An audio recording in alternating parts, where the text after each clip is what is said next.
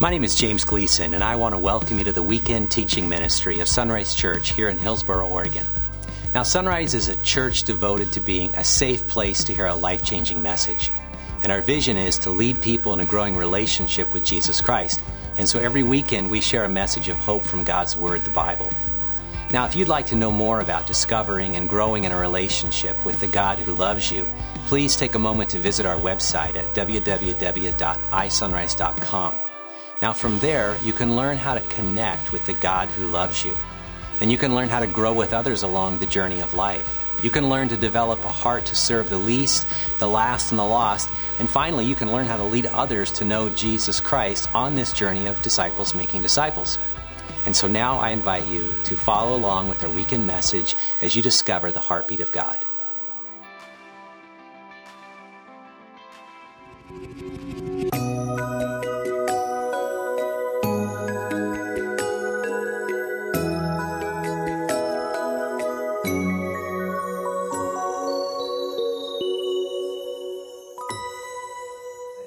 We are uh, in our Christmas Advent season.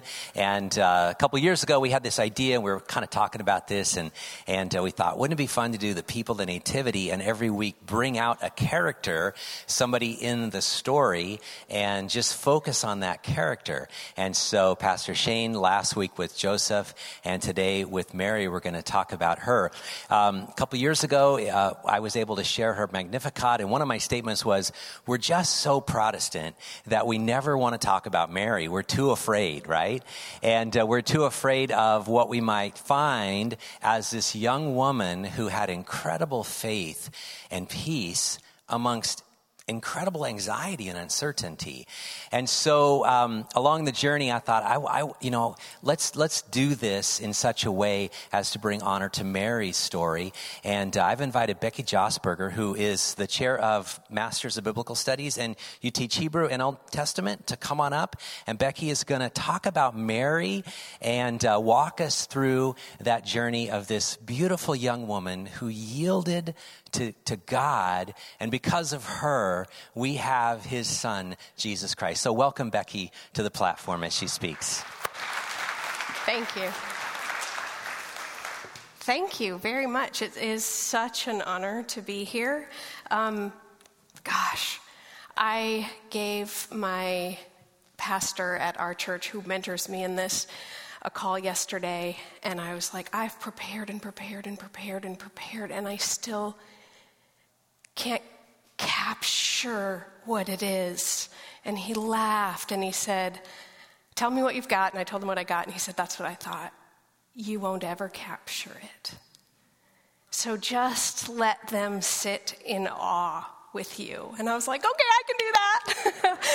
I definitely would have, when, when James first approached me about this, would have classified myself as, uh, okay, really Protestant, what do I do with this? Um, and uh, wow, am I excited for this morning. So uh, let me start by um, telling you what happened in our house on Thanksgiving. so, Thanksgiving is my husband's favorite holiday. He takes the week off work. I, I, have the best one, I'm telling you. And he bakes and cooks all week and prepares for whoever wants to come. And the day before Thanksgiving, I'm a professor, and he said, Are there students who don't have a place to go? And I'm like, Honey, there are like a lot of them. Like, do you want do you want do you want to rent tables and chairs? Like, what are you thinking? He's just amazing. It's his favorite. Um, so after Thanksgiving, we all sat around, and I have a number of children, and one of them is just a goer. She has to be doing, going somewhere, and she, we realized that. And we were like, you know what, let's all go for a walk. And as we were walking around, it struck me over and over again how prepared people already were for Christmas. Um, gosh, I love to prepare for Christmas, and I think it's just a regional thing. I mean, when it's dark at 4:30, you may as well put lights up as early as you can. But there seems to be a, an intense desire, especially maybe, at least in my home this year, to usher this season in, to find something joyful, something traditional, something stable, something we can celebrate. I don't know about you guys, but I am literally and physically and emotionally tired from this pandemic. And Christmas just offers this thing. In fact, my 16 year old daughter was sitting on the couch uh, when we got back from the walk, and she pulled out her phone and she's like, scoping for Christmas screensavers. I'm like, okay. And she keeps finding, she's like, no. She goes, I just can't find the Christmas mood yet. And I'm like, it's Thanksgiving. Give it some time. But there's this yearning for something predictable and comfortable and stable. And this morning, I get to talk to you about a young woman who enters the story. She just waltzes in and shatters all of that. Just mind blowingly shatters. Predictable? Oh, okay. First time in human history, we're going to have a baby without a daddy. Okay. Comfortable? I'm reading about Mary and I always complain, like, how did she ride on that donkey? And I realize the donkey is her luxury item as she's marching going into Bethlehem because then she doesn't have to walk. Oh my word, comfortable and stigma? Oh my word. Mary is not where we're going to find traditional, comfortable, predictable but we're going to find joy and awe and wonder. So I want to move, because this is when I'm most comfortable, I want to move right into her song. And I'm going to go ahead and read it for you. And I don't have the best vision, so I'm going to read it from my Bibles. But we're going to look at the song that when, when Mary shows up on the scene, and I spent what is it, eight weeks now, looking at Mary going, I've never understood you. Like, what? And she, in the story of Luke and in her own words, says, It's not about me. Look at Jesus. This is my job here on earth to bear living testimony, like life birth testimony and live song testimony to the greatness of God. All right, so I'm going to read for us from Mary's song.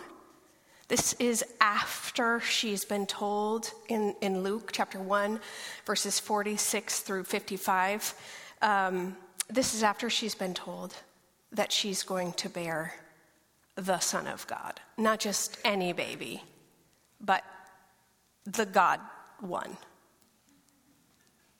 I there are theologians that study this like crazy and they try to explain it to me, and I'm like, God man. Okay, got it. He's God. Ah, okay, Jesus.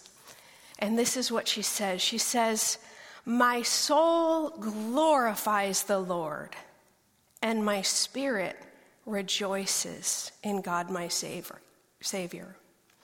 For he has been mindful of the humble state of his servant. From now on, all generations will call me blessed. For the mighty one has done great things for me.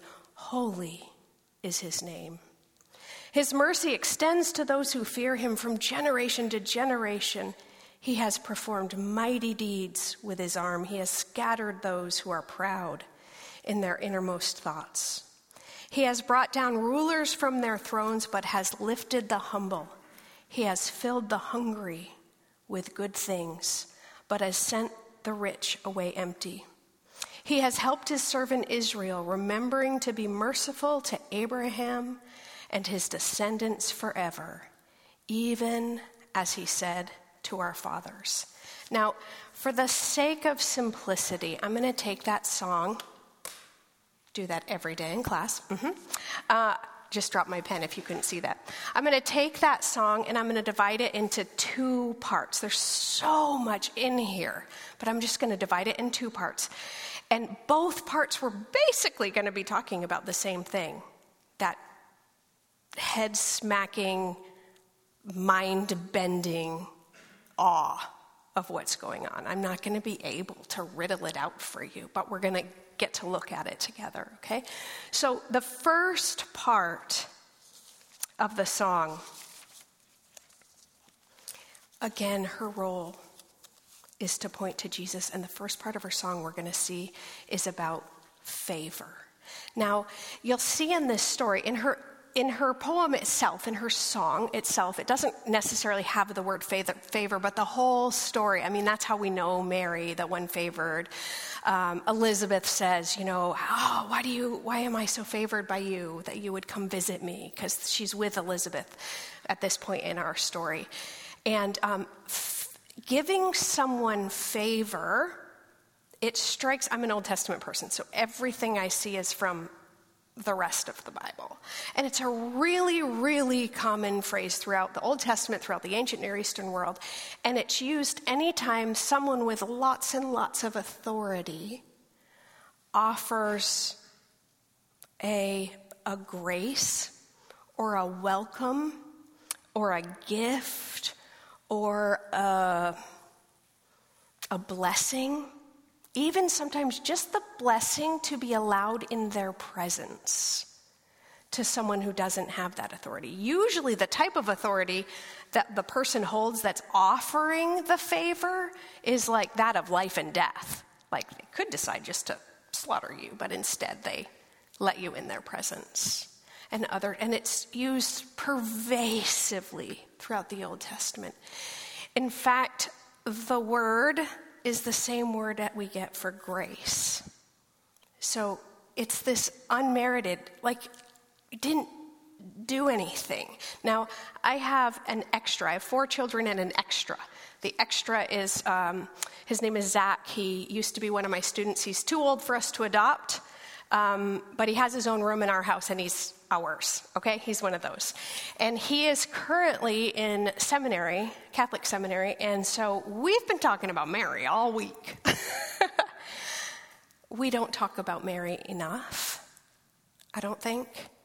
In our Protestant tradition, I'd echo what you said, James. Um, but I think that's because we don't know where to even begin.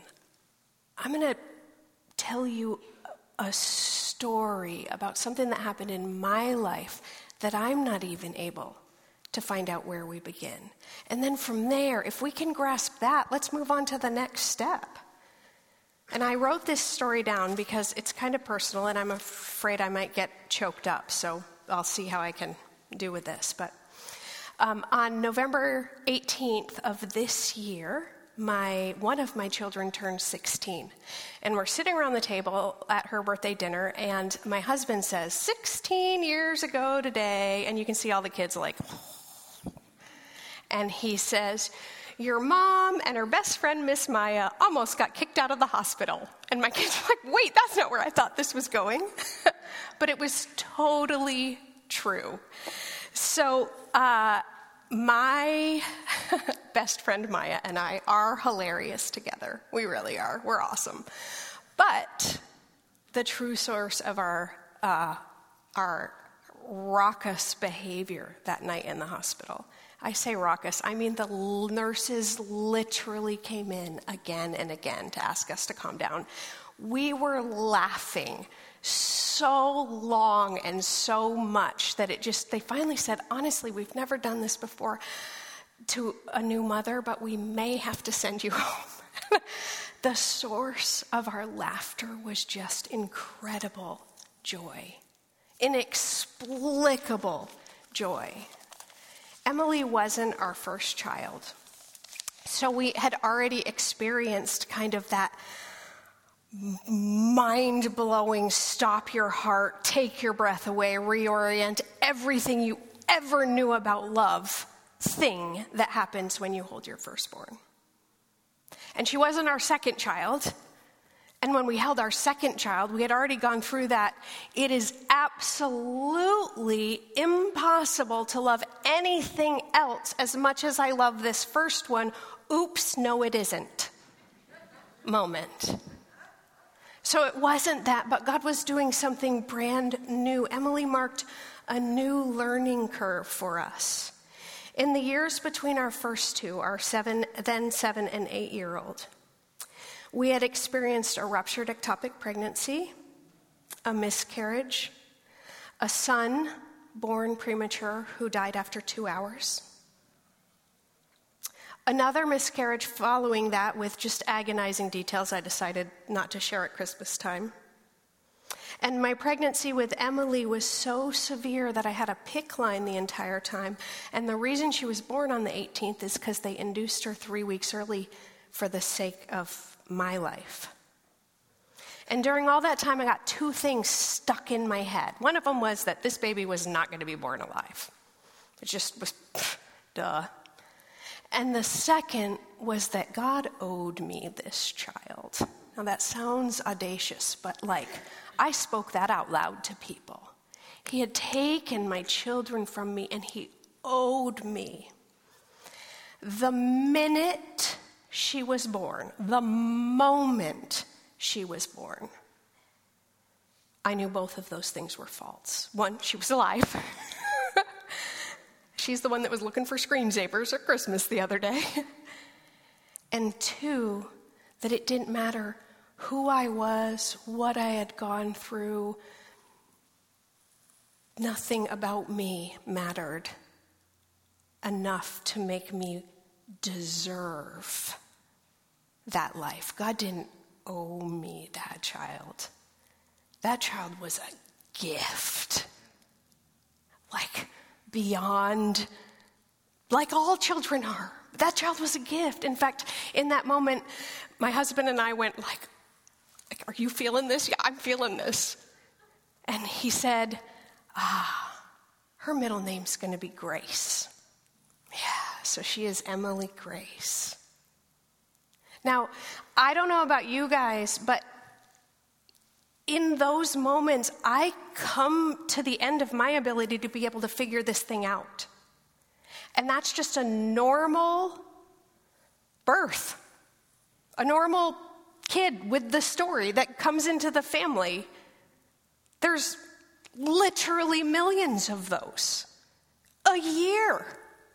And I can't figure out all of the grace, the undeserved favor of God that goes into the birth of each child. So imagine how lost I am when I come to Mary's story.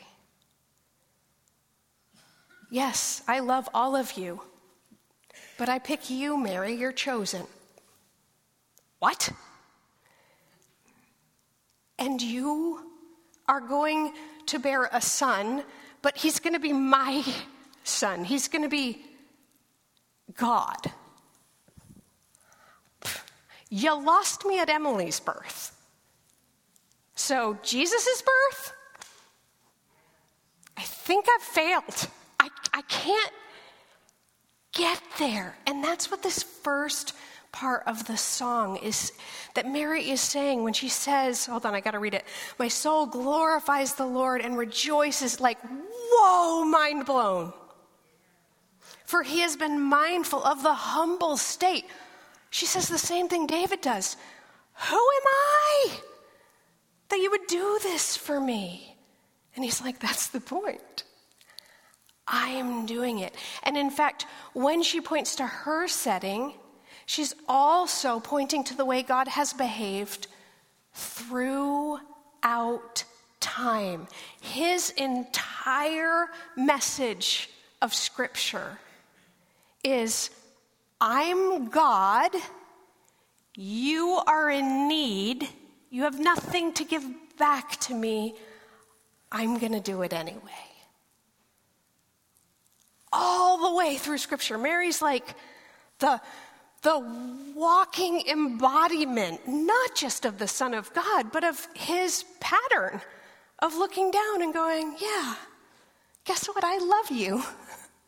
Guess what? I pick you. It's, yeah, uh, mind blown. Before I get too distracted, I want to show you. So, at this first part of the psalm, our song, we're invited to just be blown away by Mary's experience as she's pointing back to God and saying, This is who He is. This is just who I serve. Cool. On an individual level. And then the second part of the song, this is where I have to really use discipline because it blows the story of the Old Testament all up in my face. Like, I read it and I'm like, you should have heard my first draft.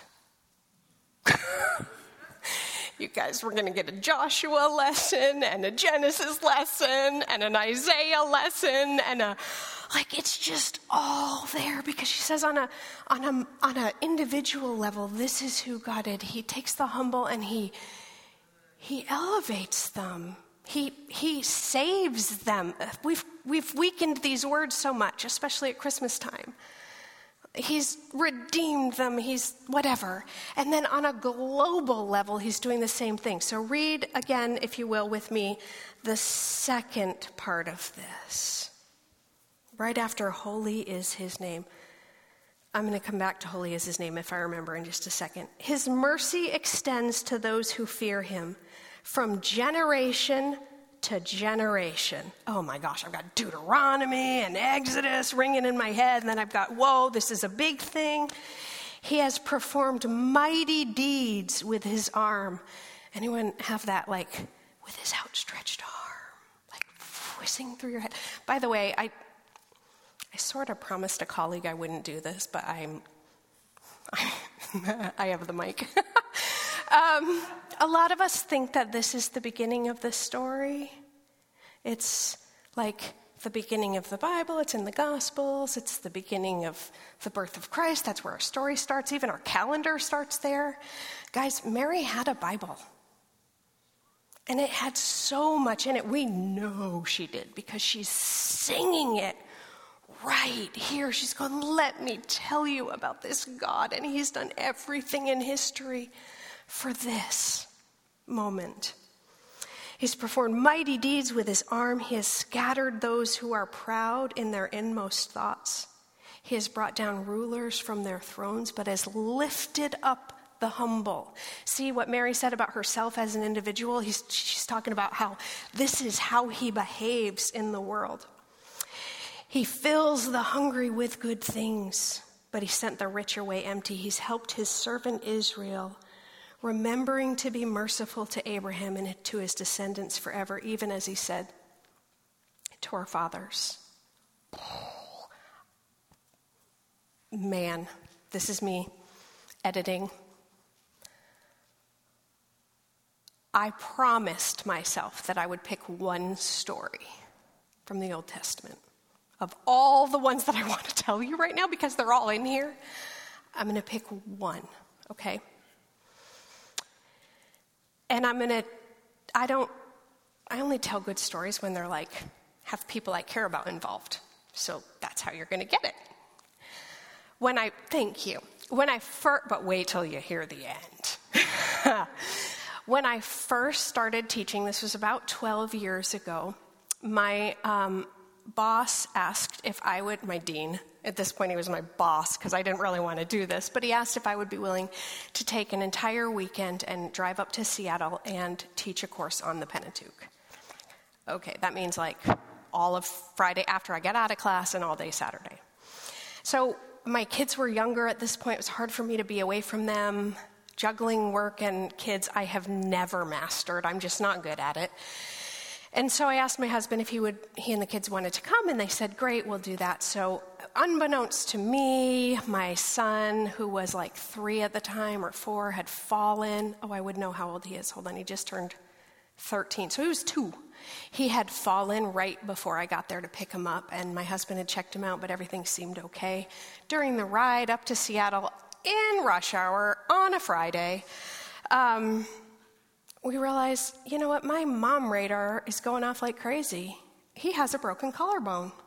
Like, the kid's seriously hurt. Jim's like, oh, no problem, I got this. We don't have enough time to go to the hospital ahead of time. I will drop you off. You teach your class. I'll go to the hospital. I'm like, no. And he looks at me like, yes. I'm like, oh my gosh. So I'm walking in this room after a long day on Friday, after rush hour. And my husband's taken him off. And I go into this room, and it's probably about this size. It's a really big room. And there are huge round tables everywhere for all the students. And there are two students. And I'm like, oh, and I'm wiping tears. And from their perspective, which they told me themselves, I might embellish for entertainment's sake, but they told me themselves, this was pre COVID, so I had dark hair and looked a lot younger, and it was 10 years ago. And they were like, we were honestly expecting like a professor. I have the paperwork. Can, no, we were expecting like an older, distinguished male professor. And so we were equally disappointed at this point, okay? And I'm literally trying not to cry because what's, can you say this from the pulpit? What's worse than a girl? Than a girl that's crying and you're like, ah, I can't teach them. So I sit down at this table and we start this conversation and I'm walking them through and the second day, we talk about Exodus. So I've gotten to tell them all about the majesty of God and His creation. Look at the discipline. Mm-hmm. All the things I want to tell. And now we're in Exodus, and I am telling them that with all the great things that are going on in Exodus, I mean, it's a really fascinating story. There's like babies in baskets being rescued and given back to their original mom to nurse them, and it's a great book. It's not boring in the least, except for one massive part in the middle that tells you how to build the temple for like 10 chapters in intricate detail. And then you've got another exciting story that's bad and you've got this crisis point where the people break the very first rule God told them, and they make an idol and they worship him, and oh, miserable, and God threatens to leave. And you've got all this reconciliation going on with Moses, and then you're like, yay, let's go to the story. Look, we've had a happy turning point, and then you get like nine more chapters of instructions on how to build the temple. this was not quite what I expected. You know, I kind of, but I was showing them that the way the whole story is laid out, from that crisis in the middle to the way the book ends. You know where the end of a story is, right? On the last page. Like, that's how you know what the story is about. Yeah. And if you want to cheat, like some readers do, you'll go look at the last page. The message of the book is that God did all of that because he wanted to dwell in the presence of his people. He'd already redeemed them, he'd already saved them. He'd already given them laws so that they could know who he is and how they, he was, they were expected to behave. He'd already provided for them, he'd already demonstrated. He, in our book, he's done everything. He's made a covenant, he's promised with them, and in his book, he's not done until he's with them. Which I tell my Old Testament students all the time, I can never explain this to you. Do you understand that God doesn't just love you? His love includes like and longing and like nearness. And I'm speaking all of this, and I look up, and the student, there were two guys I told you in the class. The one that scared me the most, you can Google him. He's at a church up in Port Orchard. He's a great friend of mine. He's got this big beard and he's from a fishing community and, and he's, he's just a strong ox of a man.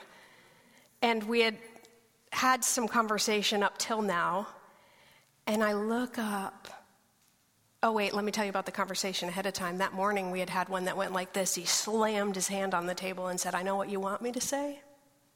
But I'm really not interested in the God of the Old Testament because I want a God that invites me into the temple courts, a God that's near me, a God that lets Gentiles approach him. I want the God of the New Testament. I was like, okay. And I look up and he's bawling, sobbing, crying. It depends on who tells the story. I have the mic. He's sobbing. all I know for sure is that there are tears just trickling down his face. And he said, You mean to tell me that the God who created the entire world loved Israel so much that he was willing to come live in a box just to be near them.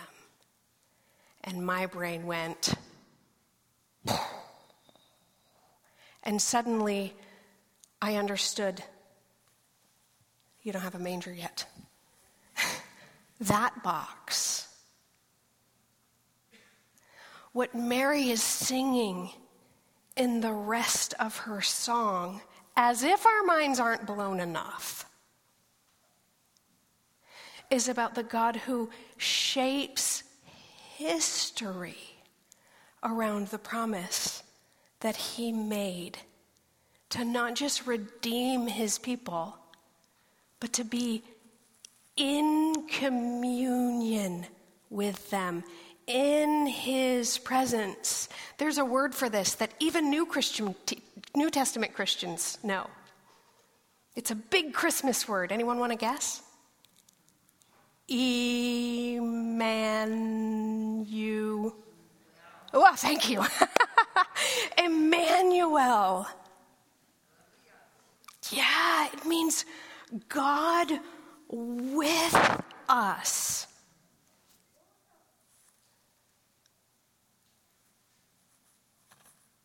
I told you I can't. It's not that I can't solve it. I can't riddle this one out for you anymore. I can simply stand with you and look in awe at a story that we've heard so many times. We can tend to forget to feel it. And even, it's not a forget. I don't know about you guys, but I want to feel it every year desperately. But it's, well, common and unfathomable. So, how am I supposed to feel what I can't grasp? And I think what we're seeing in the Song of Mary is this invitation, whether it's on a minor level, like individually, the person of Mary, to riddle out what is that gift that we cannot wrap our brains around. This God who has decided to express the very being of who he is in relationship through history and through presence. Again, I went past where I wanted to go. This is where I start. Okay? This is, here's my how do you apply something you don't totally understand? So here's that. This is my version of that, okay? You just, hold on, this is what I'm thinking. How amazing that a God who loves us and does all of this to be with us is willing to pursue that and to be with us even when we can't begin to understand the simplicity of his gift. He's like, You don't get it? That's okay. I got you. I'm doing it anyway. No problem. So, whether you know that awe of being a parent, or you've longed for that awe of being a parent, or you've been a parent and lost the one you love, so you know even deeper the awe of the gift of that life. If that's as far as you go, and the mind bending grace of being gifted a child, just a human one, is as far as you can get then you and I are in the same spot. And just enjoy that. Whether you celebrate Christmas like at my family, I mean, you could write a book about the consumer Christmas in my house if you came and did Christmas with us. It's so unrighteous, if that's a thing. I, man, you just got to come three days early because that's when we start the party. or whether you downplay all of that so that you don't get distracted. I don't know how everyone celebrates, but what you're celebrating is something that we will not understand this side of heaven.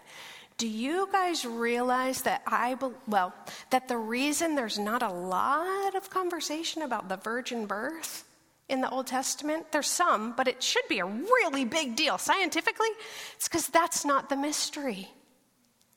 God created the world. According to a great theologian, probably the most influential of our time, Larry the Cucumber, he just went, and there it was. He can make a baby. The thing that has never happened ever and is so inconceivable it trips theologians up is that a person would give birth to a God.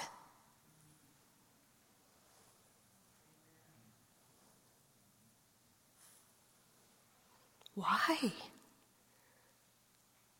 God has power. I already told you the answer. It's because He wants to be with you. So this year, when you're, here's back to that fuzzy application, when you're celebrating the season, when you come in every Sunday and see Mary, just let yourself be okay with not quite getting it because he did it anyway. And just sit in the awe of the inexplicable grace of God, who throughout history has reached down and elevated the humble. By definition, people, not God, humble. For the purpose of being with us. I wish I could explain that to you more. I'm still struggling to get it. But it's the plan of God for you. And Mary epitomizes that plan, and she knows it. And she says, For years they'll call me blessed. Look what he did. I'm going to invite the musicians back up, and I'm going to go ahead and, and close us in prayer. Gracious Heavenly Father, the message is so big, and I feel so inadequate to convey it. If I can't understand the gift that you gave me in my own children, how can I understand the miraculous grace of a child being you, your son? And how can I begin to understand that that son humbled himself in the most miraculous move that's ever happened, partly because of its unlikeliness, just to communicate and to be with us. And Lord, as we celebrate the rest of this season, I ask that you continue to be gracious to us and to draw our hearts more and more into that thing that we long for, that mind blowing, earth shattering, phenomenal awareness of the way you see us and what you've done for us. In your precious name we pray. Amen.